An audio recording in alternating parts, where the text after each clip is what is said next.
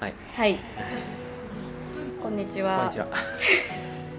聖子です。福田圭です。ことほぎラジオ第2回始まりました。はい。楽しみでした。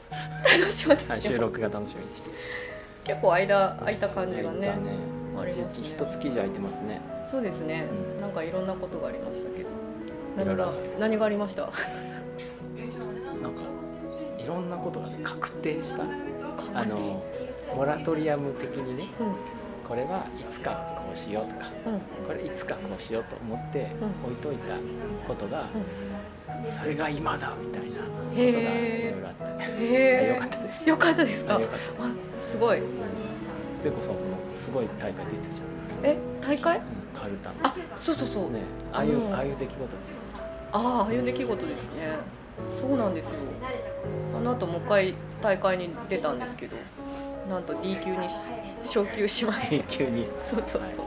あとあのお正月の名人戦クイーン戦を生で見たりとか、まあ、カルタ的にはねそれ以外にもいろいろありました思い出したら言います。そうですね、ん。そうしましょう。今ね、あいろいろあったんだけど忘れちゃっ 飛んじゃいましたね。た。ははい。じゃあはい。今日もよろしくお願いします。す。このラジオははい。毎月1回配信しますそうですね。そうなんです、はい。それから、はい。えー、と全部で全全部で12回十二回。はい。で今日が第2回です、はい。満月の日にね、そう配信するんですよね。そうですそうですはい、決めました。はい、で今月は満月じゃないんだけど、まあ、なんとなくはい。満月の日に流していきますはい。えっ、と今日ははい。台東区の、台東区。えー、茅場コーヒーというコーヒはー。いいですね。このお店ね。めちゃくちゃいいですよねめちゃくちゃいいですね。本当はねなかなかねお店でやるときに BGM かかってないって難しいなってことに今回気づきましたねそうなんですよね。探したら全部鳴ってて。うんここはここは街の音がね BGM って感じ。そうそうそうはい前回のはい。あのー配信するまでのチェックとかもそうなんですけど配信してからもはい。めちゃくちゃ何回も聞いてて聞きましたよ僕も。聞きました今日三三四十回聞きまし聞きましたよねた。毎日聞いて。そうなんかね自給自足みたいなうん感じありましたねそううん。いいなと思います。そうはい。我らながらはい いいですよねあのあえっと前回のラジオの内容でちょっと更新したいのが、あのカルタって武道みたいだよねはい。っていう話をして「道ってついてないですけどね」っていうくだりがあったんはいですけど、道ってついてないそうそうそうそう。そう。なんかねあのカルタ道って言ってました。言うんだ。その世界の人は。へね、なんか選手宣誓とかやるんですよね大会の前に。で宣誓私たちはカルタ道の精神にのっとりとか言って言ってました。へなんだけど、もっと言えばって思うんですけど私はね。恥ずかしいんですかね。なんかカルタってひらがなだからなんか弱いのかなってちょっと思ったりする。けどうん。はい。一応その世界ではそうでしたっていうお知らせであした、そうだったんですね。そうだ私が知らなかっただけ。道でしたと。道でした。はい。大丈夫。道でした。はい、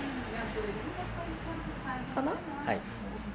はい。また思い出したら、言います。はい。はい、じゃあ、えー、と今日は今日は。K さんが語ってくださるってことで。そうあのーね前回終わり頃に、いろいろうん。喋りたいことがあるんですよ。う ん言った言った。えそうなのって言われた。で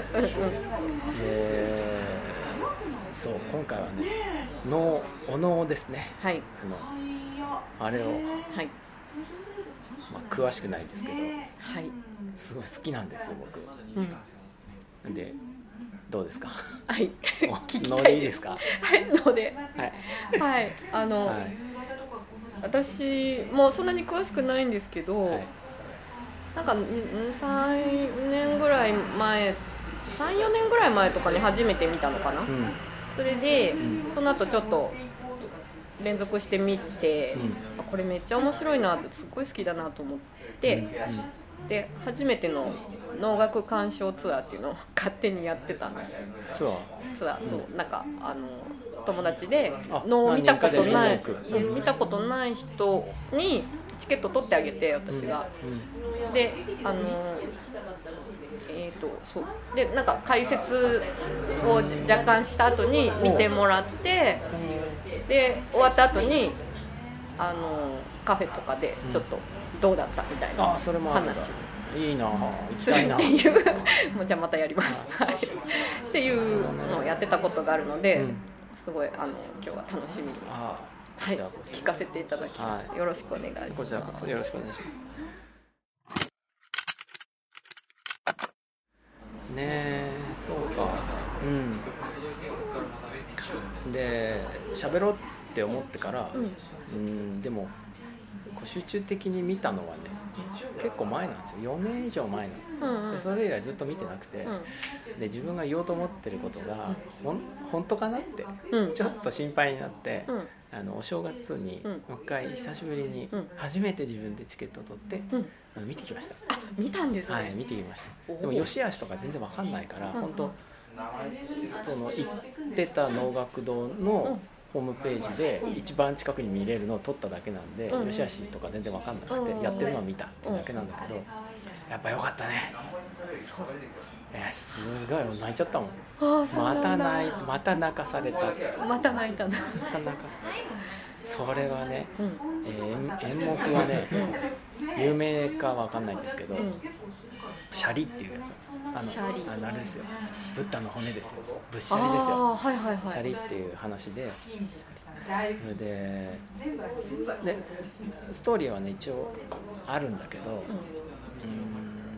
んまあ結論から言うとうん。僕はその時に世の中にね真の宝なんてものあるのか？ないんじゃないの？うみたいに思ってたんですよ。ちょっとやさぐれてたの。んうん。そのその前の日にね。うん新宿の伊勢丹にいいものを見に行こうと思って行ったんだけど、うん。なんかいいものなくて。あの買い物ってこと？買え買えないから、うん。見に行っただけなんだけど見に行ったらなんかねパチモンみたいしかないんですよあ物はいっぱいあるんだよ。あう。んいっぱい物があるのに、うん。その本物だなと思うものうは、ん。なんかもうどうせ買わないでしょみたいな扱いになってて、うん。でそそれによく似たものがいっぱいあるみたいな状況にすごい傷ついたんですよね。うん。まあ買いもしないのにそんなこと言うのもなんですけどあら大変だね。結構ね救急車ついに来たってことは怪我人出たのかな気の毒だね。無理しなくていいですよ、はい。はい、ちょっと心配。心配だね。ちょっと電話していいですか、はい。すいません。よかった安心ということで、安心ということで。はい、えーどこまで話したんだっけね。真の宝はあない。ーそうそうそうそう。真の宝がまあそんな話ですよ、でそれでまあ見に行ったんですよ。そしたらねうん。世の中に真の宝っていうのはやっぱりあって見りゃわかる。見たらわかる。っていううんちょっと違うか。見たらわかる人もいる。うん。見てもわからない人もいる。けどある。うん。みたいな話なんですよ。うーん。あそれがねその謎の人物があそこだけちょっと話していい？あのね。うんなんか筋わかんないと筋わかんないと。入れない感じ。なんかあるお寺にね、うん。あの有名なうん。ぶっしゃりがあるっていうんで、うんうん。そのすげえ宝があるっていうんで有名な寺があって、うん。でなんか出雲の方の田舎のお坊さんが、ちょっと最近冴えないから、うん。都行って見せてもらおうかなって言って行くんですよ、うん。で行ってその寺に行って、うん。あのお宝見に来たんだけど見見せてくれるって言ったらいつも見せてないけど、うん。まあいいかって言って、見せてもらうんですよ。うでそうするとそのお坊さんはねん「これですか?」みたいな感じでうんうん。すごいですね。ありがたいありがたいありがたいありがたい」って言うのうんで見てんだけどそこになんか髪の毛ボッサボサのなんか汚い人が来るんですよ。で目が点なんだよね。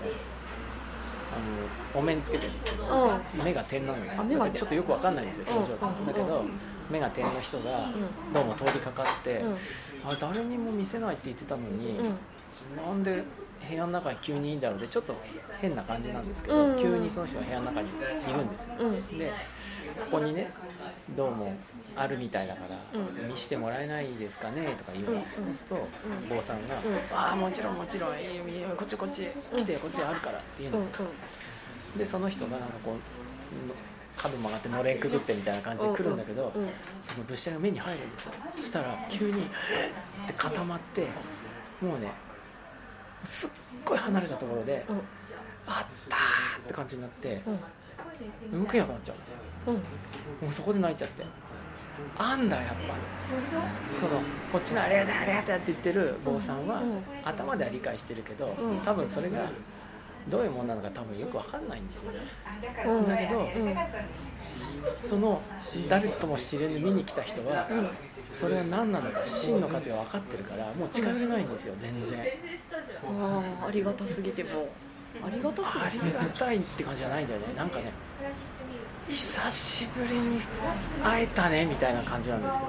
うーん。二人とも同じぶっしゃりをそうそう見てる見ているんだけど、うんうん。全然違うと、そうなの。でその見ている様を見て宝物はね実際舞台の上にあるのはなんか金色に塗った卵みたいなやつでダサいんですけど、うん。あのそのその様よ。でで目が点みたいになっててお面かぶってるから、もう自分になっちゃうんですよ。その人が、あ俺もさんになっちゃそう俺もいつかっていうか俺も本当の宝物を見たら、うん。多分ああなるんだろうなと思って、うん。だからまだならないってことは見てないってことなんだろうなと、うん。でもこれが1000年も前からうん。演じられてるってことは、うん。やっぱり世の中にはそういう宝物があるんだってうん。なんか安心しちゃって、うん。うん、すごいすごい良かったんですね。うんうんその後ねなんか、まあ紆余曲折いろいろあるんですけど、ん。まあその時はそれがすごい良かった。うん。うん。でやっぱいいじゃん。うん。やっぱいいわと思って。脳ね。はい、がね脳いい。うん。でそう。今回はねちょっと話すっていうのもあったんで、うん。確かめてみたことが一つあって、ん。僕その脳のことよく知らない上に、うん。言ってることもよくわかんないんですよ、うん。なんか難しいんですよね昔の言葉だから、あとセリフはまあまあわかる時もあるんだけど、うん。歌はもうほとんどわかんないの、うんでストーリーがだからわかんないんですよ。うん。でねあの前にストーリーを読んでからってかまあ予習してから演目を見たことがあって、うん。でもその時ちょっと分かってもなみたいな感じがしたの。ああそうなんだ。そうでうん。あの違う時にうん。よく分かんないまんまうん。すごい感動したことがあったんですよ、うん。よく分かんなくてでもじゃあちょっとストーリーチェックしようと思って、うん。ストーリー見てみたら、うん。俺が受け取った話と違うんですよ。へえあの骨格みたいな出てくる人とか一緒なんだけど、うん多分俺が聞き取れてなくて、うん。勝手に頭の中でうん。保管した話うん。に勝手に自分で感動してるらしくて。あでそのストーリーの解釈とか、うん。こういう話だと言われているっていうのを見てもね全然ピンとこない、あへえこれでどっちなんだと思って、うん。今回は1個予習してうん。1個何も知らないまま見たんですよ、うん。そしたらうーん今回もねストーリー知ってる方はねなんか確認しちゃってああれがこれでこれがこれなんだみたいな感じになっちゃってうん。退屈しちゃったんですよ。ねへえあ二曲見たってことですか？じゃあ。のそこはね毎月やってるあうん。発表会みたいなやつうんだから、うんうんあの多分場がないんでしょあんまり。だからね能3本にうん。狂言1本みたいな感じ、うん。4本立てなんですよ、うんうんうん。だからそういうことができたんだけど、うんうん。あそういうことそういうことかそうそうかそうかその中で一本は予習して一本は予習しない。そうでまあ、3本あったから1個目は、うんまあ、1個目と2個目は予習したうんうん最後だけ予習しなかったんだけど、うんうん最後のよくて。へえ予習しなかったらよかったのかね。1本目と2本目も。うーん。あそれでそのえっとシャリは予習しな予習しなかった。かったやつうん。で、うんそうそれもまたね後からうん読んでみたんですよストーリーを、うん。うんそしたらねやっぱねちょっと違うんだよね、あそうなんだうへえ。でそれねあの途中で出てくるって目を手にして見てる人は、うん。なんか男って書いてあるんですよストーリーには。うんだけど舞台の上で見るとねちょっとよくわかんないですよもっと。人型はしてんだけど、うん。男か女かわかんないんですよ。うん。っていう印象を受けたの。うんうんうんでその、ね、ちょっとミステリーなんですよその辺。ミステリー感があるっていうかファンタジーっていうか、うん。寺の入り口では人には見せてないってあんなに言ってたうん。はずなのに、うん。スルッと来るからお化けみたいな。もうとにかく玄関から入ってないんですよ。うん。としか思えないんだけどなんかそのストーリー見るとね、うん。通りがかった男がとか書いてあって、うん。あ全然違うじゃんと思って。通りがかりって全然なんか感じ違いますね。いやわかんない。俺が受け取ってないからかもしれないけど、もう絶対うんうん入っちゃいけないっていうかねは普通は入れないっていうところにうん。スルッと入ってきてっうん。うんていう方がすごくないですか、なんか霊的なうん。存在な感じがあります実際霊的な存在うん。みたいなこと言い出すんですよ途中で、うん。で宝見てるうちに、うん。なんかありがたいもんですなみたいな世間話をうん。坊さんがなんか始めるの、でそうですねみたいに、うん。そのなんか物のけみたいな人も受け答えしてるんだけど、うん。そのうちなんか様子がおかしくなってきて、うん。セリフが聞こえなくなってくるんですよ。でうん。なんでセリフ聞こえないんだと思うと、うん。セリフを喋り始めるタイミングになぜか太鼓の人がバーンって太鼓叩くんですだから何言ってるかよくわかんない、うん。で下手くそなのかなと思ったの。最初。うんかぶせてきたそうそう。今回は自分で選んでるからね。あの、うん。あ後で話しますけど僕が能を見るようになったのは、これはいいから見てねって言われたのがきっかけだったんですよ、うんうんうんで毎回そういうの見てたから、だから今日は、うん。あれダメなのかなと思ったうんうんうんのだけどそのうちうん。なんかだんだん歌がね「ふんのののののの」って歌が始まるんだけど、うんうん。さっきまであの夕方にねちょっと話前後してもう このシャリの話になっちゃったけどうん。坊さんはさ出雲からうん。都まで旅してて、うん。着いたのがなんか夕方なんですよ。うん。でお堂に入って、えー、ぶっしゃり見てる時に月が綺麗だったんですよ、うん。なんだけどうん。そのどっから来たか分かんない人とうん。世間話をしてるうちに、うん。なんかね雲が出てきて月が見えなくなって雷が鳴り始めたみたいなことを言ってるんです。よ、うん。でこの太鼓もしかして雷みたいにこあっちがあそういうことなのって気づき始めたら急にそのもののけみたいな人が「もともと俺のだったんだよね」みたいなことを言って立ち上がるんですよ。それでその金色の玉をさうん。ガッて掴んでうん。ほんで乗ってた黒い参謀みたいなの踏んづけてうん。うんん。バリバリって壊してうん。玉持っていなくなっちゃうんですよ。うん。それで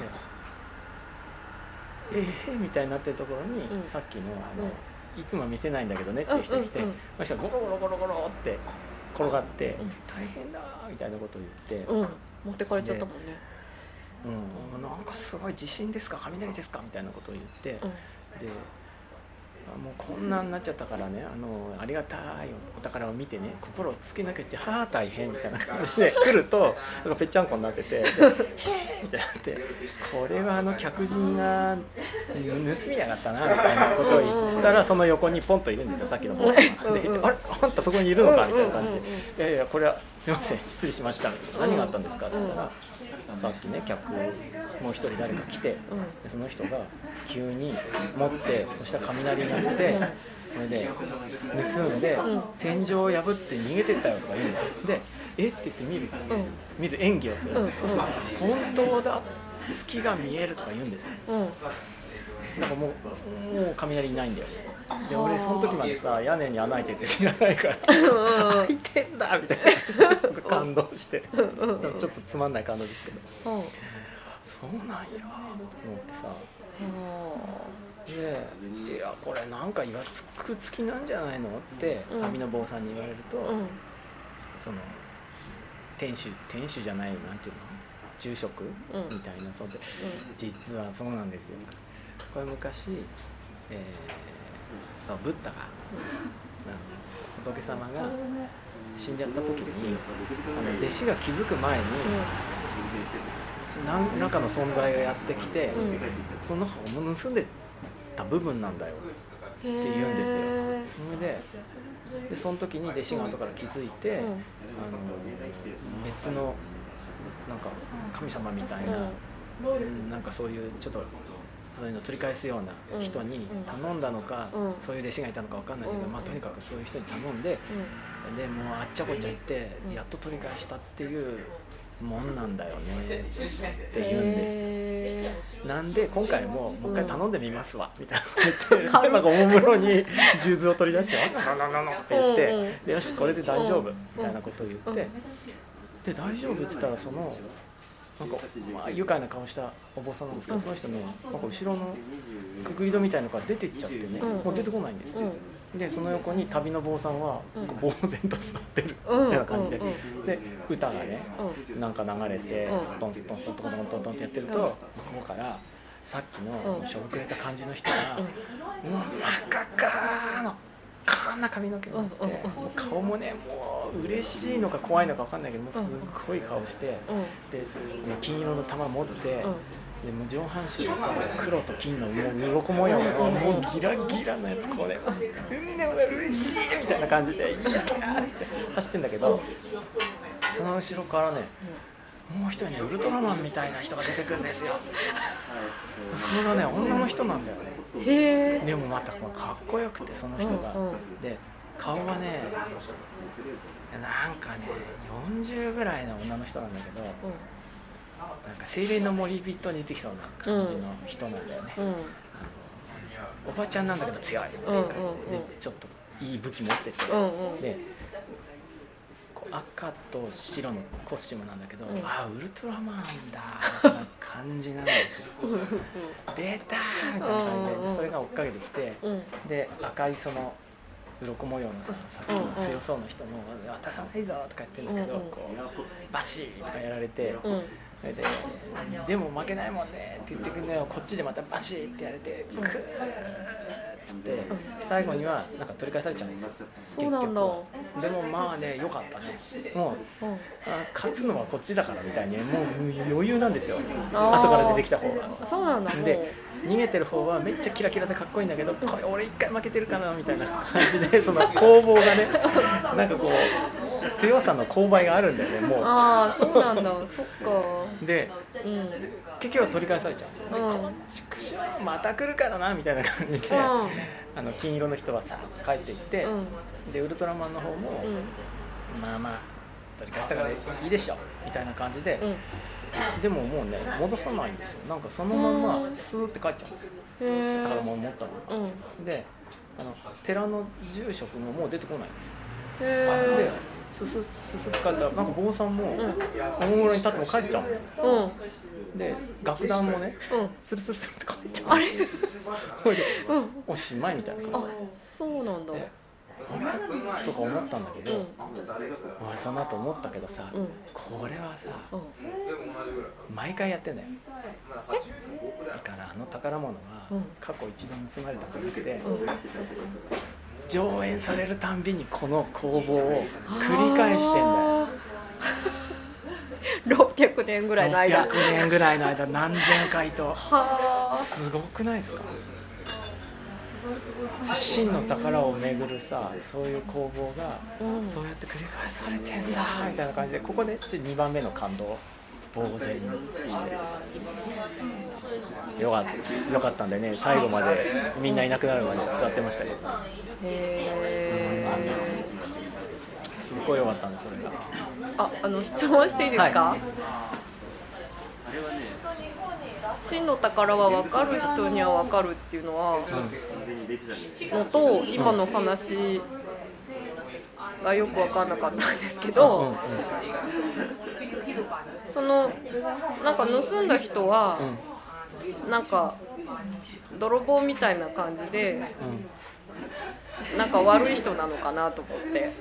うん、それもねあの予習してないし復習もしなかったからよくわかんないんですよ、うん、よくわかんないんだけどただ僕が思うに、うん、その俺のもんだったんだっていうのは言ってたんだよね、うん、でそれでそのほら弟子が気づく前にさ、師匠からそれを、持っていけるぐらいだから、うん、弟子より近いところにいたんじゃないかなと思うんですよ僕は。ただ弟子とは認められてなかったのかもしれない。けど、うん、でもそれ師匠が持ってるその真の宝が俺の手元にある道理があるっていうか多分骨だからいっぱいあるし一部ぐらいいいだろうって思ったんじゃないかなと思うんだよ。なるほどだからその道のもんでものではなかったかもしれないけど、うん、でもそういうわけにはいかないって言って、うん、あの取り返されちゃって、うん、まあ、だから真の宝への執着みたいなもそこにはちょっとあって、うん。であんな見て一瞬にして分かるってことは、心の中にあるその宝に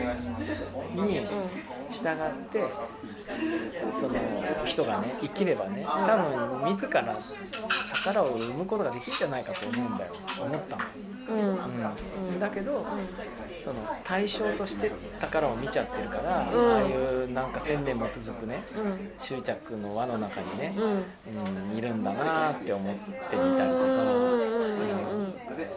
うんまあ、師匠のサインが入ったね、うん、ものがないと俺は一人前じゃないみたいに多分思っちゃってるんだよね。ね分かんない。もっと切ない事情があるのかも。やってみたけどダメだったのかもしれないし、うん、分かんないけどね。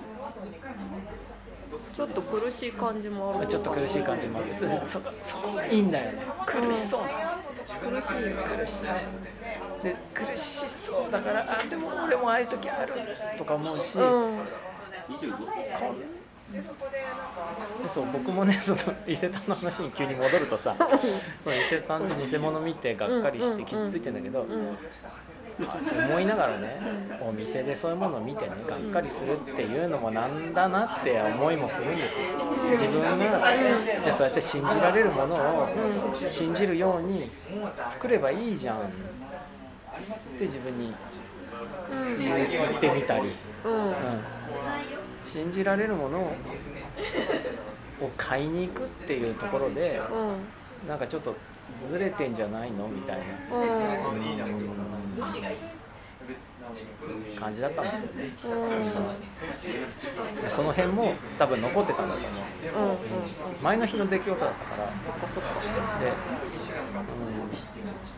そういう直近のそういう出来事がね、反映される、あのものなのかななんて、うん、初めて見てめちゃくちゃ感動した時も、うん、その時にすっごい自分がどうにどうしようもなかったものに、うん、真正面から答えた演目だったの、それで俺でなんかもう掴まれちゃったうん、その時俺はめっちゃ怒ってたんですよ毎日、うん、めっちゃ怒ってて、うん、で見に行ったら、うん、あのそのお面つけて後半出てくる人がさめっちゃくちゃ怒ってるんですよ、で怒っててでやっぱりなだめ旅の坊さんにねなだめられてんだけどなだめられてなだめえっとおとなしくなりかけるんだけどまた怒るみたいな、うん、でもさみたいな感じで、うん、その怒ってる時の怒り方のパターンがもう何種類も出てきて、うん、何十分とそれで舞うんですね、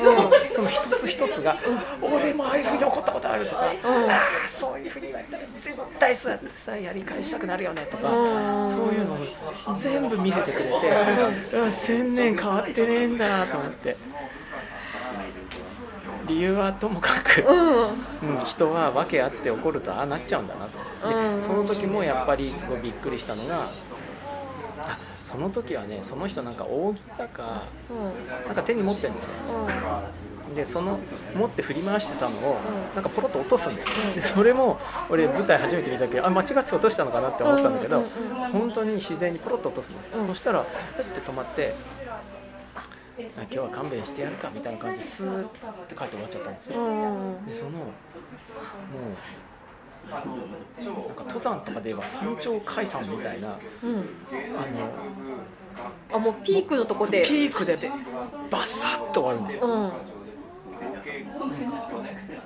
それ気持ちよくて。ああそう気持ちよかった、うん、落ちみたいな感じじゃないんだよね。そこから先を考えるためにお前ら生きてんだろみたいに言われてる感じがしてすごくいい他人事にできないんですよね。なんか見た後にみんなそうなのかどうか分かんないけど。そん。な、まあ、今ちょっと話して思ったけど、俺がすごいいいなと思ってるのはやっぱりその表をかぶってる人と俺が同じだと思ってでその問題が解決されないけれども、世の中にはそういうことがあるよね、うん、あるある。って言われることですっごいなんか救われちゃうらしいんですよ。今話してて思ったけど、うんうんうん、それね、えー、いいなと思って、うん、うん、よかったんだろうねでちょっと話が飛んじゃうかもしれないけど、あの能を見に行くとねお能を見に行くと、すんごい広いでっかい布団みたいなものに綺麗なシーツが引いてあって、で足を伸ばしても手を伸ばしてもゴロンゴロンしても、布団の端っこがない、なんか気分になる。へ何をどう解釈しても、どう思っても全部演その演演目っていうかそのえの能が全部吸収してくれる感じがするんですね。であの僕はその今はストーリーを予習しないで見るからさ、うん、なんか本当の話かどうか分かんないんだけどそういうふうに思ったならそれがそうだよって言ってる感じがするんですよ、そういうところがすごく好き、うん、うん、なんだろうねうん、これ A 面終わりって感じです。はい。はい。ありがとうございます。A 面長い。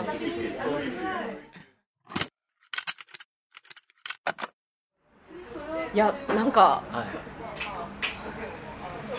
どうでした？あのー、私ものを見てきたけど話を聞いてて全然なんか違う感じがしてなんかすごい夢中で聞いちゃいましたね。なんかこう見見たことないものを見見たことのないっていうか、うん、ちょっとなんかすごい興奮しちゃって。はいはい。一生懸命喋りました。うんうんうん。あのー、そうそうそう。あのどういう感情を持ってもいいんだっていうのを最初に見た時に思ったなっていうのも思い出して。私最初に見たのが「えーと、鵜飼」っていう、うん、曲で、えーとね、禁漁区で、あの漁が魚取るの禁止されてる川のところで、あの内緒で漁をしていた漁師が、あの仲間からその罪に問われて公的なものじゃなくて同じ漁師仲間からボッコボコにされて死んじゃって、うん、で、まあ、それが例になってあの旅の僧の前に現れてでその漁私はこんな風に漁をしてたそのことについては悪かったと思ってるんだけどそのそれについて悔いてるんだけどでもなんか私がどういう風に漁をしてたのかそのシーンを再現しますみたいな感じで舞うんですね。その時にあのー、その金漁区で釣りした方がたくさん取れるからそれによってその。潤うっていうことももちろんあるんだけどなんかそれ以前にもなんかたくさん釣れるからもうなんか楽しいっていうか止まらない。止まらない。本当どんどん釣れるみたいな。楽しくてたまらないみたいな。感じでうわーってなってるのがすっごい伝わってきてあのそれはもうなんか悪いことをしてるとかなんかそういうこと通り越しちゃってるんだよねってあでもあるよねって抑えがたい衝動っていう。のであそれはすっごいわかると思ってそれもすっごい泣いたんですよね。なんかなんかいろいろとこう自分も多分当時禁じられてることとかがあったんだと思うんだけどでもそんなこと言ったってその世界ではなんかのルールの中で禁じられてる行為なのかもしれないんだけどなんか私にとってはなんかそれはすごいこう生きる上で大事ななんかであるっていうかでもそのことによって殺されてももうしょうがないっていうかそういう感じがあってそれでもうなんか一気に好きになっちゃったんですよね。でその時はなんなんか。私はどっちかっていうとあの解説をバッて読んで一回読んで頭の片隅に入れといてあとは大体忘れてから見るっていう形にしてるんですけど。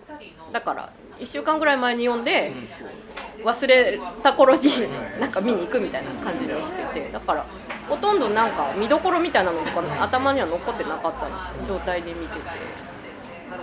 うん。そう震えましたね、ああの感じすごい思い出した今、うん、ありがとうございます。僕は見てないんだけど、うん、そうそういうものそういう状態が目の前に生まれた時に、うん、もう抗えない。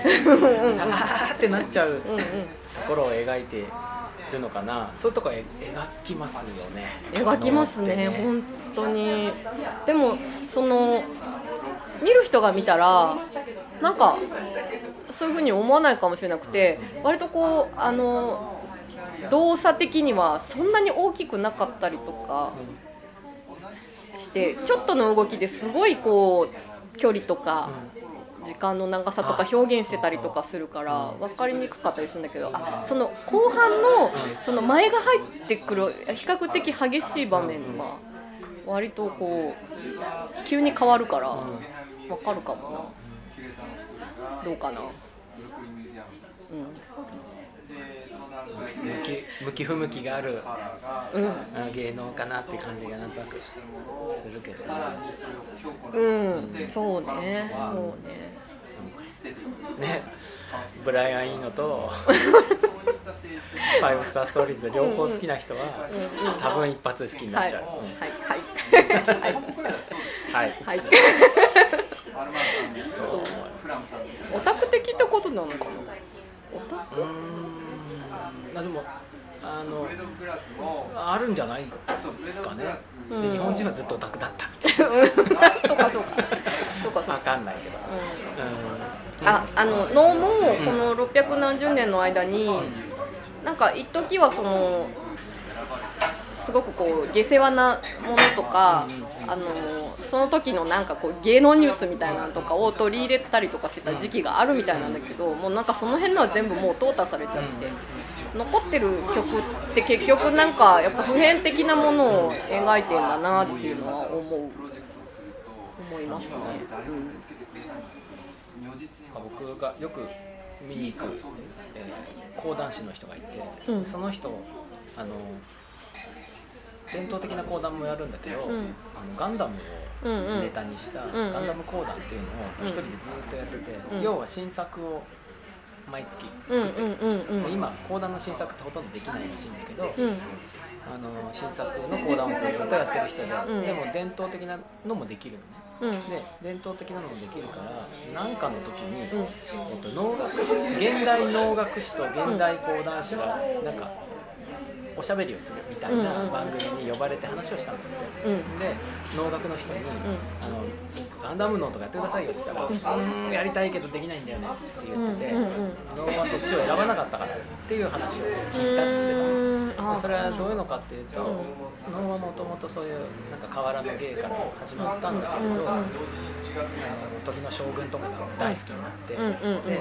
なんかこう偉い人がお金を出す芸になり、そして戦国時代ぐらいにどの城でも、あの殿様っつったら一こうね一座を抱えてるのがかっこいいとになって、で徳川の頃になるともうあのもう国家の芸みたいな感じもあって、どこでもあると。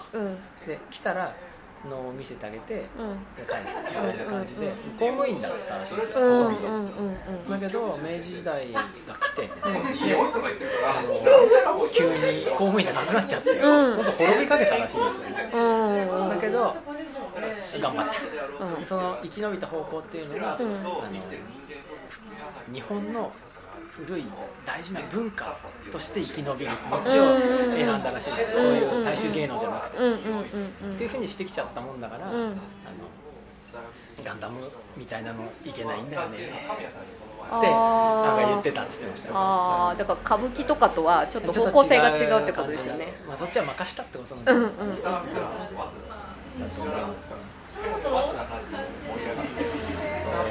僕能は一回学生だった頃に、うん。僕実はいまだに歌舞伎は見たことないの、ああそうなんですか。歌舞伎見たことなくて、でもあの美術史とか学ぶとね、能とか歌舞伎とか、えー文楽？うん文楽。文楽？も見たことなくてあまりにも見たことなくてちょっとコンプレックスで。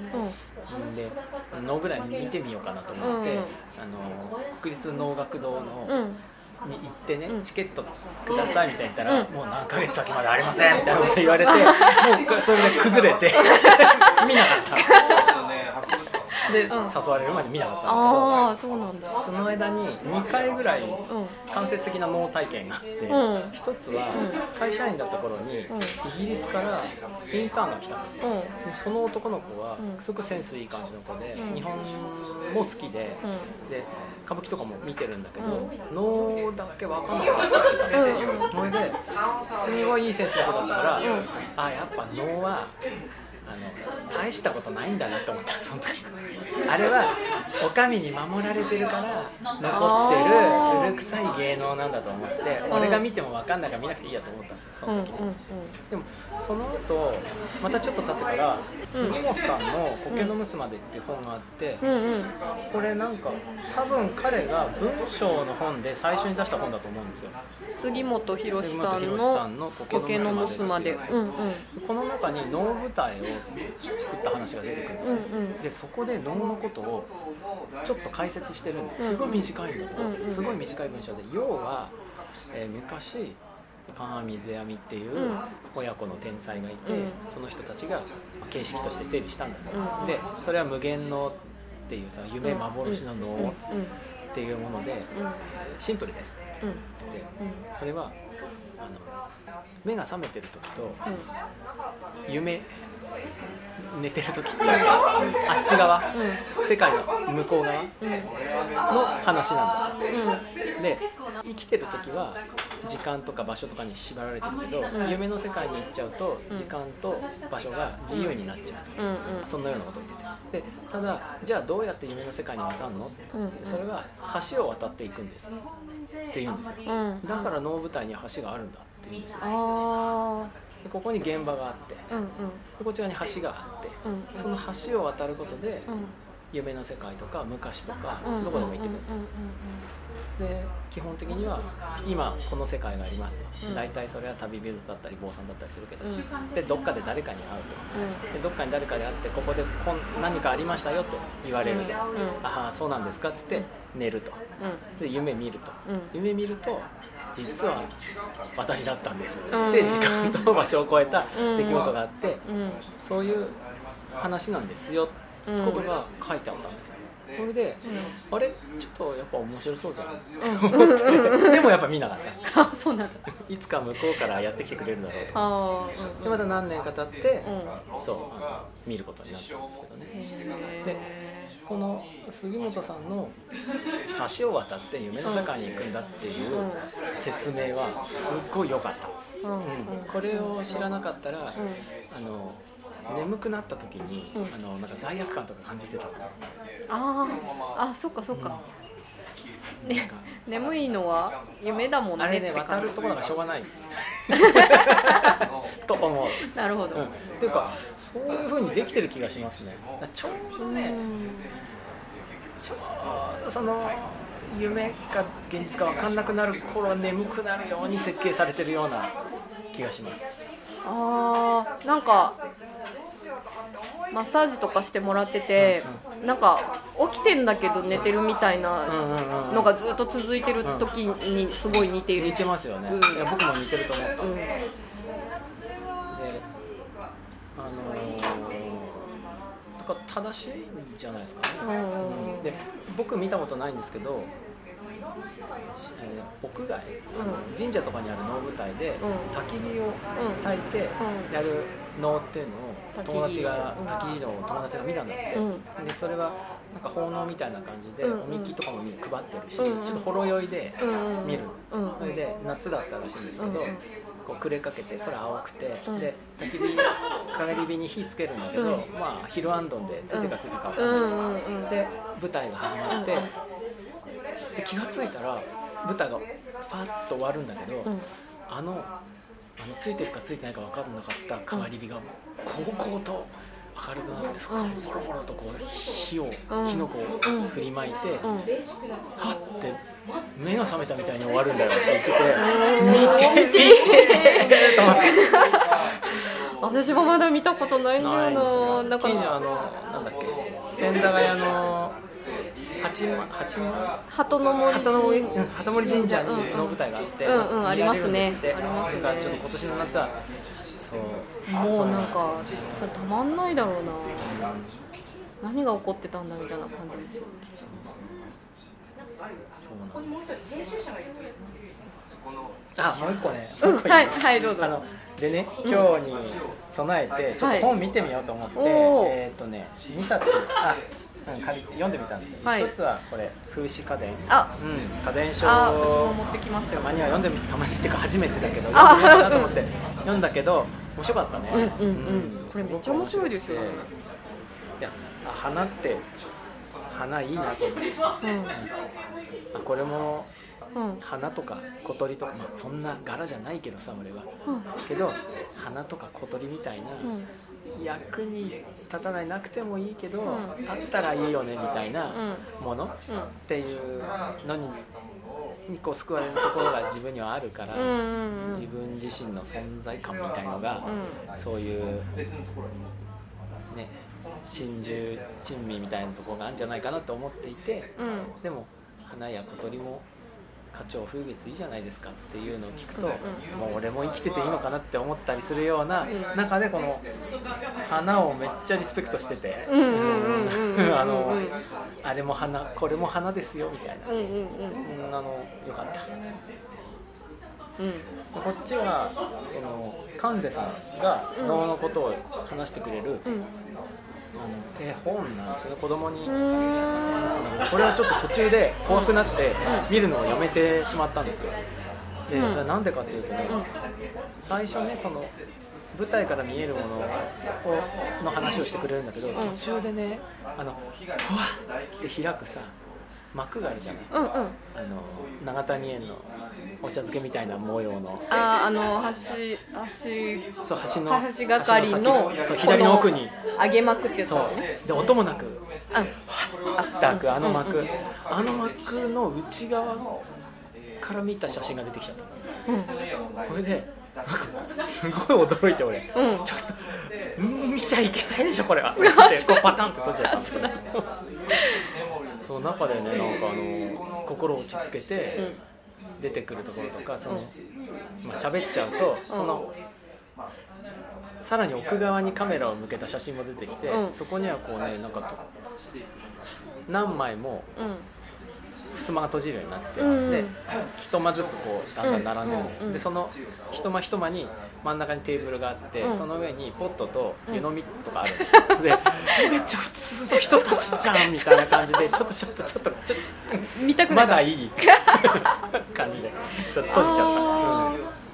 ていうかそれが新鮮な感じであ僕はそういうの見たくないと思ってんだと思って、あそうなんだ。結構映画とかメイキング好きなんですけど、うんうん、これはまだ早いかなあそうなんだ、うん、私あの宝生能楽堂である舞台裏ツアーみたいなしてもらったことがあって、その向こうの着替えたりしてる部屋とか、あとなんか夏でもあのなんだっけ、ま、薪みたいな炊いてななんか楽器が必要なんですよ、ね、そうそうそうそう楽器の皮をなんか温めるだかなんかそういうところがあったりそのあそこはそんなめちゃくちゃ広くないと思うので、その揚げ幕の裏側っていうのはえっと、すぐ出番のある人たちのね、あのあの最終調整場みたいなで、ね、でなんか鏡がバンバンバンってある。ちょっとあんま言わないで。あそうだよね。ごめんなさい。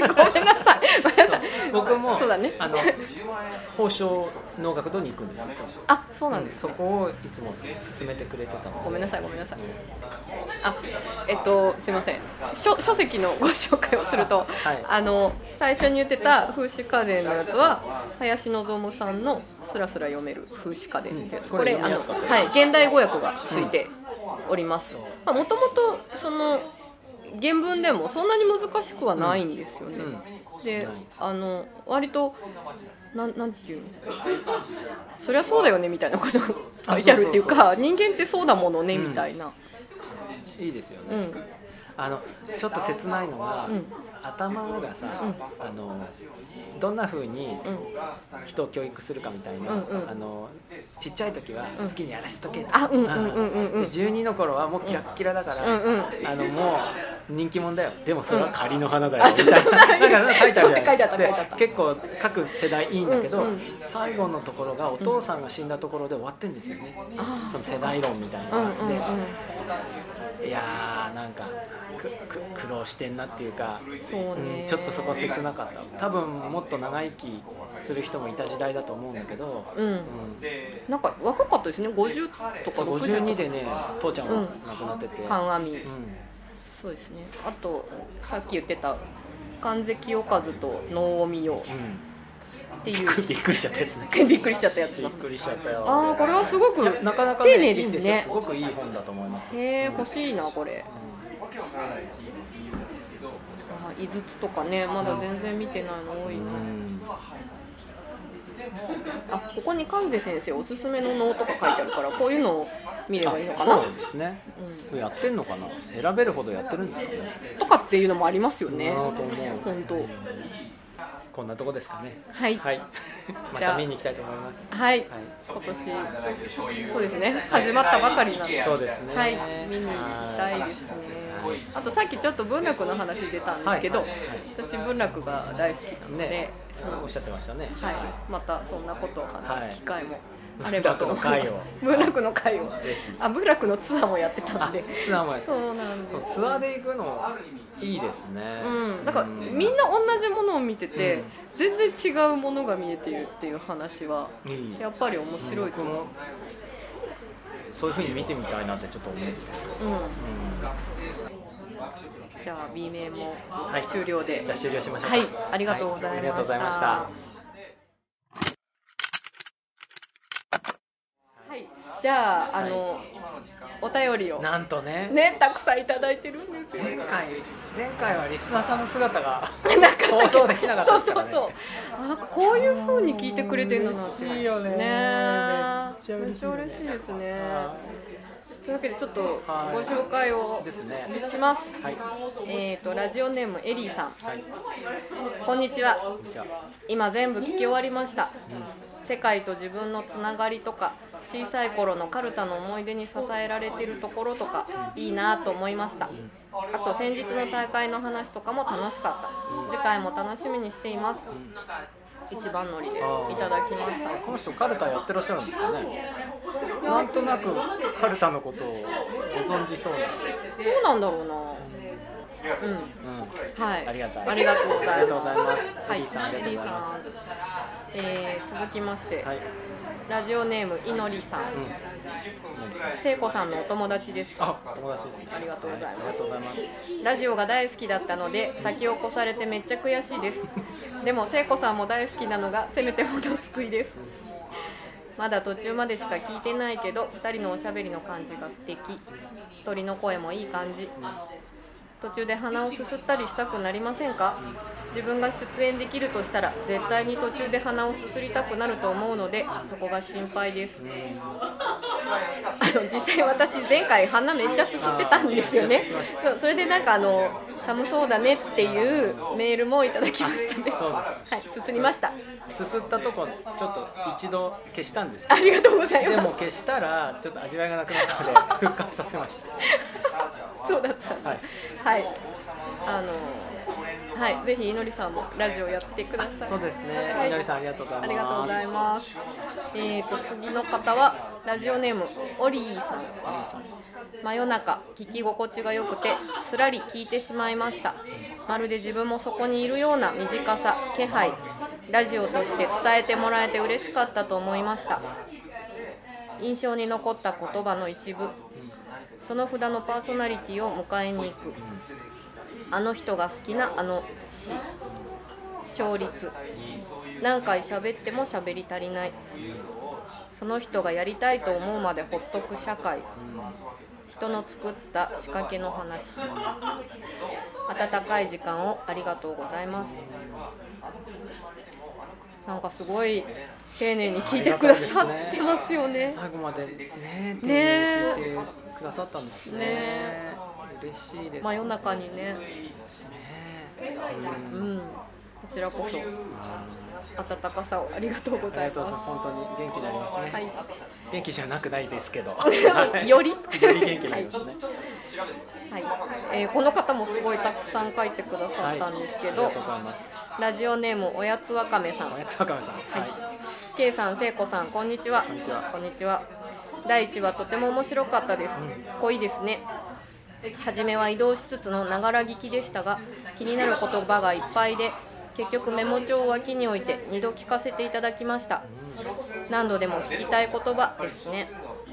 K さんの話の聞き方、言葉の引き出し方が絶妙ですね。ただのまとめや要約でなく話のエッセンスをしっかりつかみつつそこからまた他の話題に広がるような例や経験の話につなげていくのが見事だなぁと感じました競技かるた大会へ参加した時の話からバドミントンの例えを通じて取り組み方によって物事の深い魅力まで降りていくことができるのかもしれないという話。またカルタに臨む時の相手との関係性の話から福祉施設に関する卒論の例あなたと話していたからやめなかったの話を通じて人が他の人にそして相互に及ぼす影響の話とか良いテーマを持ちつつ予定調和じゃなく進んでいく程よい緊張感。こちらもドキドキしながら聞きたいと思います。次回以降も楽しみにしてますね。あありりがとうごがとうござざいます。すメモ帳。メモ帳。もう K さん大ファンみたいな。ありがとうございます、ね。すいですね。えー、っとはい次、はい。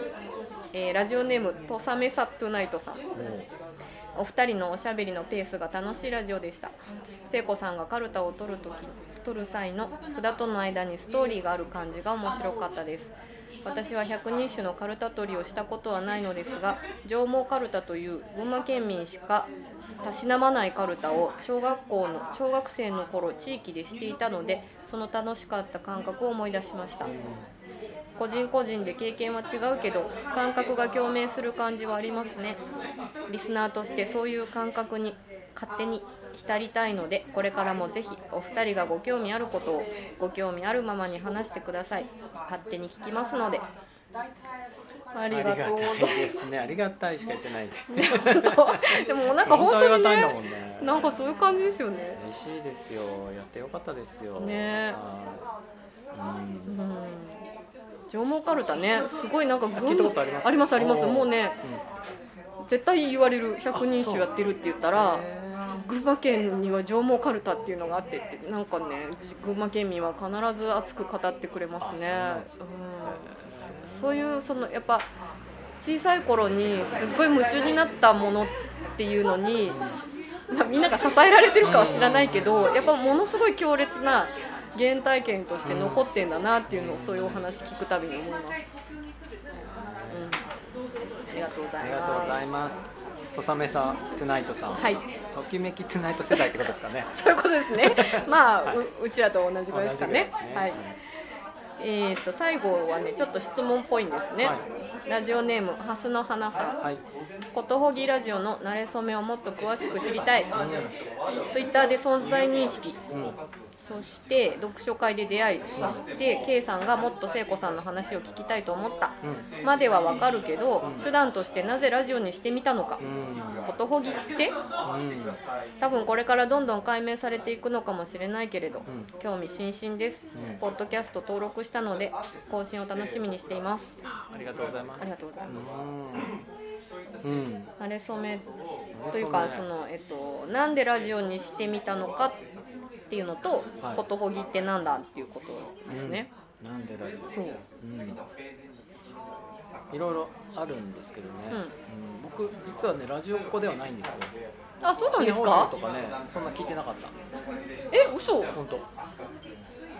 あそれ私かうん。それも知らなかったけど。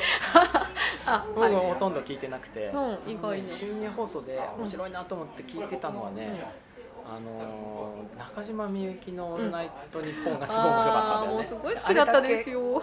あれとねシュガうん。ーかな？うん。まあその頃ですよ。中学校のある一時期だけうん。学校に聞いてる人がいてちょっと聞いたけど、うそれ以外はもうほとんど聞いてなかった、うんうん。うん。でラジオ的なもので一番近いのはね、あの美術館の音声ガイド、うん。うんあれが好きなんですよ僕。はああいうことやりたいんですであの美術館の音声ガイドのいいところっていうのはラジオのいいところにも似てるんだけど、なんかね目とかうん。手とか行動をね束縛しないんですよ、うん。なのにいろんなものがいっぱい入ってくるんですよ、あの感じがねいい。そして何度も同じことが聞けるというか、もうもう一回みたいな感じで、はい言えるとか、でそれその見てるものとうん。男性ガイドの間間を行ったり来たりすると、こう体験がこうプーッと膨らむ感じがすごく好きで、うん。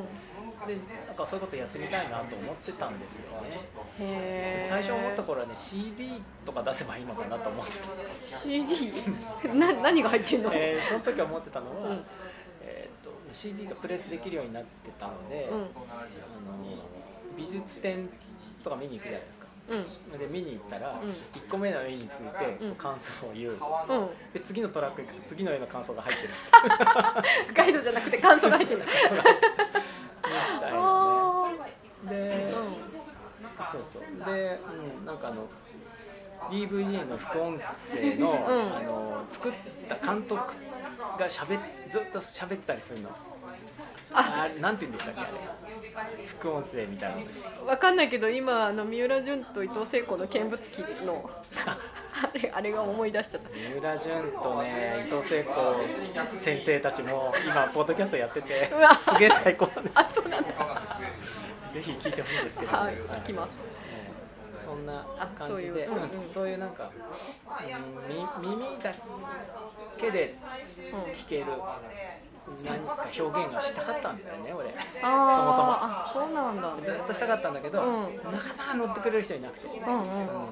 なんかえ？ー、みたいな。うん。一人でやればみたいな。でちょっと一人はななんか一人だと俺の話だけ聞いてもなとか思っていて、うんうん。いつかうん。ラジオ一緒にやってくれそうな人が現れないかなとずっと思ったんですよ。うんうんうんうんうん。ほん。で聖子さん面白そうだし、うん。場とか作ってて、うんうん。その人前で喋るような覚悟もなんかできてる感じだし、うんうんうんでうんなんかで商品とかを売りつけられるうん。人、えっとう買ってくださいとか、うん。あの買いますとかってうん。それは大事なことなんだけど、うん。それだけだと満足しない人なんじゃないかなと私 一緒にやろうみたいなことを言われた時に初めて、うん。あの返事をしてくれる人なんじゃないかと思った。イエスそれでそのじゃあど俺一緒にできそうなの何があるかなみたいなことで一番やりたかったのをうん。ちょっとぶつけてみたっていう。ああそうなんだ。ドキドキでしたけどね。あそうなんですね。ドキドキで手紙、メールですよね多分。メールでうんいただきました。あの時もねなんかもう何遍も書き直して。そうなんですか、うん。で最初はこんな私でもよかったらみたいな感じの手紙を書いてたんだけど でも途中からいやこれじゃダメだなとか思ってなんかもっと確信に満ちたっていうか、うん。まあ、ちょっとちゃんと整理整頓してうん。やるかやらないかみたいな感じで検討してもらえるようなうん。ソリッドなうん文章にしてうん。送った覚えがあります。うん、うん、そんな感じだ。っ たああそうですね。なんか唐突ではあったけどなんかラジオっていう字面を見た瞬間になんかいろいろと思い出したことがあって私の方も。なんか56年ぐらい前に知人があの始めたんですよね。それでそれはその彼と自分の2人の姉妹。ああ教えてくれた。だそうそうそうそうそう。あのあの西宮出身の人であのまあか関西人的な笑いなんですよ。めっちゃ面白いですよね。めちゃくちゃ面白いでしょ。でただなんていうかその自分のたちのごくプライベートななんか家の裏の庭犬がどうしたとか なんかそういう話してるだけなんだけどさすがだなっていうかめっちゃ面白いなと思っててでも私には和芸はないし、まあ、一応なんか関西っぽい血はあるけどこんな風に面白くできない。けどなんか人はこんな風になんかただの人でもこのような表現ができるんだっていうことは頭にあってそれから忘れてたんだけど去年の10月にあのちょっとイベントっていうか催しで自分のトークライブみたいなのやったことがあってなんかあのおみくじ形式でなんかお客さんが弾いたネタを喋るっていうなんか10分とか。でみんなはただ聞いてるみたいな。で終わった後それについてみんなが話すみたいなやつをなんかやってそれはなんかあの私は芸をしてるっていう感じでやってたんだけどそれめちゃくちゃ面白くてあ私結構喋るの好きなんだなと思ってた時のオファーだったんでオファーっていうかお誘い、うんうん、だったんであこれはタイミングだねと思って。タイミングがあったんですね。ですね私やっぱりこううんなんか一緒に作ったりするのがやっぱ嬉しい、うん、なんか場を作ってると私主催者あなた参加者みたいな関係性だけで終わる時もの方が多いんだけど本当はやっぱその人と何か作りたいなって思ってるんだ、うん、なんかちょっと遠くから見てても手抜きしながら生きてなさそうな感じがしたからめっちゃ忙しいんじゃないかなと思って。あ書いてあった。書いてあった。もう入んないんじゃないかと思ったんだけどよかったですよ。はい大丈夫です。そうね。はいそうああとあじゃあブログの中にリンクを入れようかなと思うんですけど、うん。やっぱり面白いなと思ったポッドキャストがね、うん。あったんですよいくつも、うんであのシネマ4の字固めとかね。あとあの町山智博さんの,、はいはいはい。あの映画のやつとか、はいはいはいうん。あと、えー世界一周チラ見の世界一周ああいう前もあるんだけど、そういう人たちのそのすごく自由なうん。楽しそうにやってる感じが、まあ、良かったんですね。うんまあ、みんなに感謝ですね。そうですね本当そうですねそれでね、こうやってお便りいただけたからね、そうですよ本当嬉しい。本当なんかねありがとうございます。ありがとうございますことほぎはあ、小峠ね、ことほぎ、小峠、どうですか？きっかけは、きっかけは？俺の記憶では、聖子さんの発言に対する俺のなんかだった。そうそうそうそうそうそう。なんかタイトルを決めなきゃねって言ってたタイトル決まってなくてね。そう。なんか賑わってきましたね。すごくね。大丈夫かな？はい、撮れてるといいんだけど。うん、あのそうだね。なんか勝った負けたじゃないんだよっていうサブタイトルだけ先に来て。そうそう。本体決まってなくて、うん、なんかうまく言えないことがあったんだっけ？うまく言えないからそれについて語れないみたいなことがあったんでしたうん、でも大事なことだよねとは言って。た大事なのは分かってるんだけど、うん、ネガティブにしか語れないような内容をじゃあどうやって語っていけばいいのかっていう時に、えことほいでいけばいいんじゃない、みたいな。なんかどうやったらいいかわからないけど。も、その悪口とか恨み事ではなく、うんうんうん、その方法を探索していければとそうですね。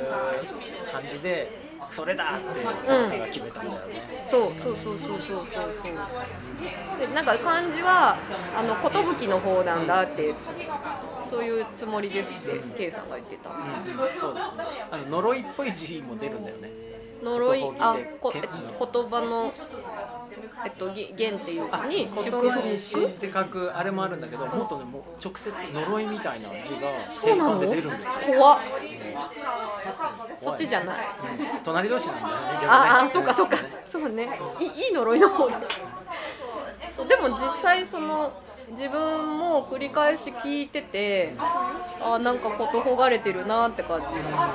なんかそれは自分たちがなんか素敵な話をしてるってことじゃなくてなんかえっ、とあなんかえっ、とお便りじゃなくて私にメールもらったんだけどお友達がなんだっけ？人と人とが話をしたり聞いたりするっていうのにはなんか救いがあるみたいなこと書いてくれてたんだ。けどそういう気持ちになりましたねなんか自分がやってて言うのもなんなんだけどなんかね。そんな感じです。お返事になってるか分かりませんけど、はい。はい。蓮の花さん。蓮の花さん、はい、ありがとうございました。じゃあそろそろ閉店のお時間ですね。はい、また今回もお便りをお待ちしております。はい。次回は次回またはい聖子が話します。テーマは？まだ決まってない。はい、はい、またあのこの1か月の間に、はい、いろいろあると思うので。日だねはい。で次回は満月の配信。はい。何日なんですかね？え？何日なのか何日だっけ？えーわかんないけど、あの月に1回なんで、はい、中旬ぐらいかな。はい、ありがとうございました。皆さんごきげんよう。ごきげんよう。さよなら。さよなら。